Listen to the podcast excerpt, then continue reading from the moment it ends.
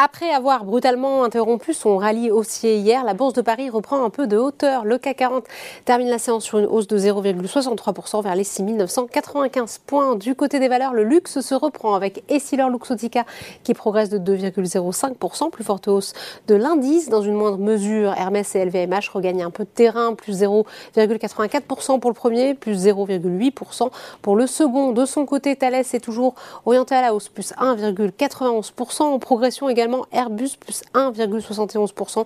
Le constructeur européen est en effet sur le point de remporter une grosse commande de la part d'Air India. Résultat, Safran en profite également plus 1,73%. À l'inverse, Dassault Systèmes enchaîne une troisième séance de baisse, moins 1,56%.